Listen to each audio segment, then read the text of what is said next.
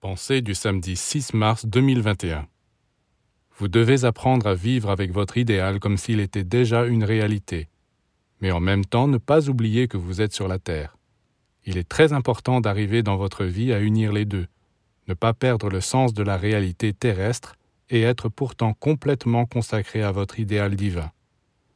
Voilà le véritable équilibre, mais il est très rarement réalisé le plus souvent vous trouvez ou bien des idéalistes qui ne savent pas où ils marchent, ou bien des matérialistes complètement obnubilés. La supériorité d'un enseignement spirituel, c'est de former des êtres qui savent qu'ils sont sur la terre pour y travailler, mais qui ont tout leur être tendu vers la réalisation de leur idéal divin. Ils deviennent alors un avec lui. Ils se fusionnent avec cet idéal sans perdre le sens de la terre. Ce sont là des êtres de l'avenir.